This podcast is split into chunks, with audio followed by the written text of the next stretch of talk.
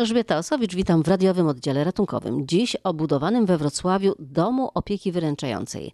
Budynek na Sołtysowicach już stoi. Robotnicy zajmują się już wykańczaniem wnętrz.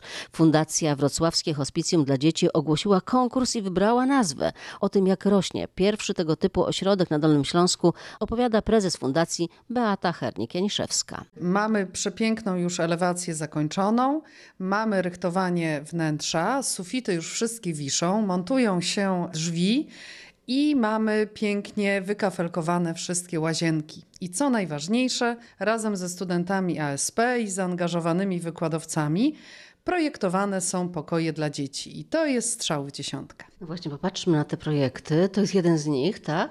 Tak, to jest projekt Wiewiórka, który skradł nasze serce, będzie w kolorze zielonym i już rozmawialiśmy z wykonawcami e, z pytaniem, czy to, co studenci zaprojektowali na suficie, czyli koronę drzew, podświetloną będzie można zrealizować. No i teraz wszyscy się głowią, czy faktycznie te piękne elementy, które będą zdobić sufit, bo przypomnę, nasze dzieci no, w dużej mierze spędzają czas w łóżku i patrzą na sufity, więc te sufity muszą im trochę kolorować świat. Ja troszeczkę to opiszę, bo to wygląda przepięknie. Są dwa łóżka, jest sala, dwa łóżka, jest ściana, w której jest jakby las. Obok łóżka stoją takie drewniane kolumny drewniane, drzewo, a na suficie są właśnie jakby pąki tych drzew i one są podświetlane. Wygląda to absolutnie genialnie. I teraz kwestia tak, czy da się zrobić? My zakładamy, że wszystko się da, że cuda tylko wymagają trochę główkowania i czasu, a mamy bardzo życzliwych realizatorów e, na naszej budowie i naprawdę o takim pełnym zrozumieniu. E, panowie budowlańcy chętnie by proste rzeczy wykonywali, co by szybko, szybko, ale tutaj wiedzą, że e, dom jest szczególny, w związku z tym szczególne też mają podejście. To jest sala pod nazwą Wiewiórka. A są jeszcze inne zwierzęta? Oczywiście. Każdy pokój ma swojego bohatera. Od e, pingwina arktycznego po żyrafę sawannową. Tak będą wyglądały zwierzaki. One będą miały też zastosowanie w e, układankach, klockach, ponieważ będą budowane z modułów. I już momencik, muszę przejść do innej prezentacji. Tutaj będziemy oglądać pokój miś. Tu plastry miodu pojawiające się i na ścianach, i na suficie, i ciepłe barwy, no bo niedźwiedź przytulaśny jest, no bo wszystkie zwierzęta u nas są przyjazne, przyjacielskie, sympatyczne.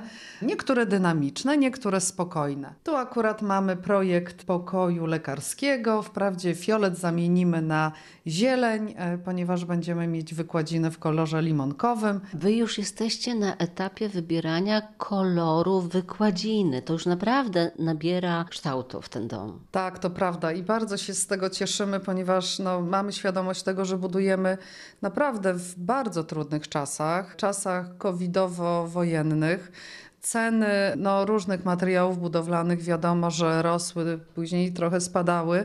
Usługi są potwornie drogie, więc coś, co miało kosztować te 8 milionów, będzie kosztować 16 ale też idzie wszystko zgodnie z planem i też dostajecie dodatkowe pieniądze. Macie jednak wsparcie. Nie zostaliście sami z tym. Tak, to jest absolutna prawda, ponieważ o tym miejscu mówimy od 2014 roku, ponieważ doświadczenie nasze w opiece paliatywnej mamy od 2007 roku. Też mamy taką misję, e, że idziemy ścieżką, którą sami e, wytyczamy sobie ale nie na własną modłę, tylko obserwując potrzeby rodzin naszych podopiecznych.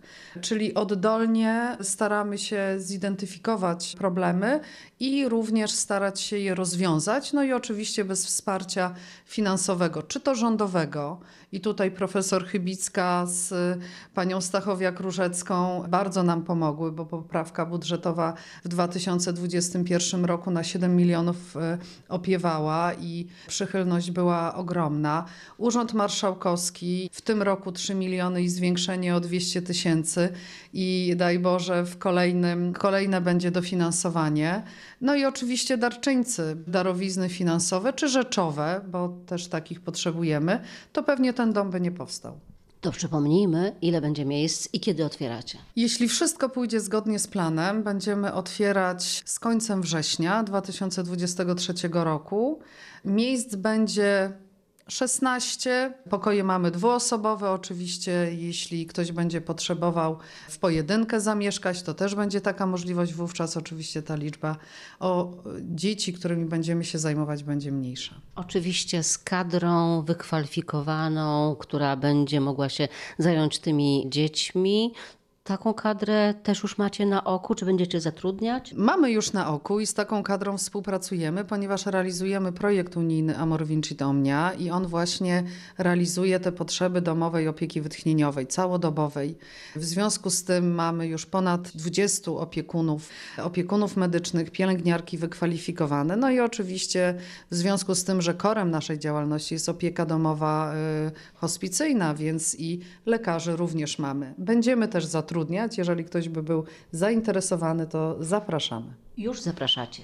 Tak, już zapraszamy, ponieważ musimy sprawdzić kwalifikacje, a jeśli trzeba, to będziemy prowadzić również szkolenia. Ogłosiliście konkurs na nazwę tego miejsca i Dolnoślązacy odpowiedzieli na ten konkurs, przysłali swoje propozycje. Jest to klęska urodzaju, ponieważ mamy 110 propozycji od dziesiątek osób i przyznam się szczerze, jest to szalenie emocjonujące zadanie. Wybrać to najlepsze. Widzę tutaj całą listę. Na czerwono zaznaczyliście sobie te, które gdzieś tam rzuciły wam się w uszy, tak? Kilka powiedzmy, jakie to są?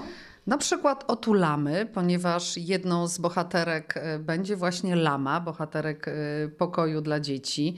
Bajkolandia, Madagaskar, ktoś wpadł na taki pomysł. Tulka jest też. Kokoszka, tulka, otulinek, szumiś, domiś. Na co się zdecydowaliście? Zdecydowaliśmy się na kokoszkę, ponieważ kokoszka jest matkująca, troskliwa, opiekuńcza, cieplutka, puchata, no i czego chcieć więcej. Studentów zatrudniliście, czy to jest jakaś ich praca społeczna? To jest absolutnie praca społeczna i nawet powiedziałabym jeszcze lepiej, to jest praca edukacyjna, ponieważ podpisaliśmy umowę semestralną z Akademią Sztuk Pięknych. Tutaj pani rektor zgodziła się na to i kilka wydziałów podjęło wyzwanie. W związku z tym studenci aby zaliczyć dany semestr, muszą wykazać się pracą praktyczną. My również ich edukujemy, chociażby realizując, no, projektanci wnętrz muszą o tym wiedzieć, zwłaszcza no, takich przybytków, jakimi są publiczne, do tego, aby dostosować swoje projekty do ustawy o dostępności. Więc muszą wiedzieć, jakie szerokości powinny być wjazdów, jakie odpowiednie uwarunkowania, aby pacjent z niepełnosprawnościami różnymi dobrze się czuł w danej przestrzeni. Więc oni nam dają coś pięknego, a my w odpowiedzi edukujemy z czymś praktycznym.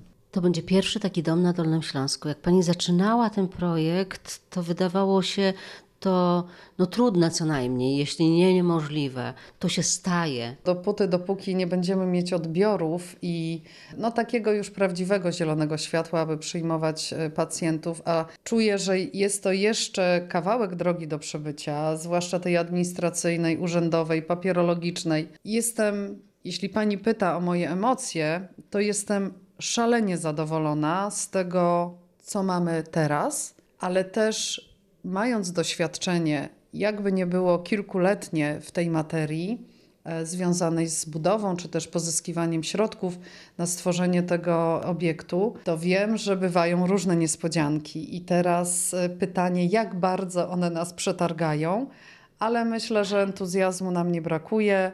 Jak ktoś nam podcina skrzydła, to jesteśmy jaszczurkami, więc one szybko nam wyrastają, bo na swojej drodze spotykamy ludzi czy też instytucje, które naprawdę mają otwarte umysły i wiedzą, że pieniądze lokowane w pomocy dla najsłabszych, którzy naprawdę nie będą mówić w swoim imieniu, bo nie mają matki na to siły, więc my legitymizujemy się do tego, aby po prostu czasami wchodzić kominem. Dopóki dom nie powstanie, to już jest niedługo, ale dopóki nie powstanie, też macie jeszcze kilka miejsc, z których można korzystać w Żmigrodzie. Tak, to prawda. Projekt będzie realizowany do końca września.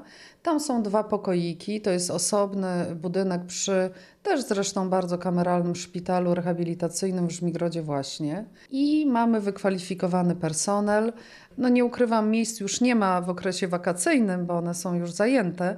Natomiast jeśli ktoś potrzebuje pomocy, przypomnę tylko, że do 35 roku życia zajmujemy się e, młodzieżą również dorosłą, dziećmi, malutkimi dziećmi. Przyjmowaliśmy nawet e, dwuletnie dziecko w naszym ośrodku, więc osoby z niepełnosprawnościami, ale również z taką kwalifikacją do no po prostu opieki paliatywnej. Więc y, można zadzwonić do nas, zapytać, jeśli rodzic ma wątpliwości. Ile osób macie teraz pod opieką? Hospicjum obecnie ma pod opieką 70 pacjentów. Oczywiście zgłoszenia cały czas przychodzą, ale o tyle jest lepiej, że nie czekają pacjenci w kolejce. Teraz dosłownie na dniach przyjęliśmy y, do hospicjum perinatalnego dwie mamy. Hospicjum perinatalne to hospicjum, które przyjmuje rodziców spodziewających się urodzić chore dziecko.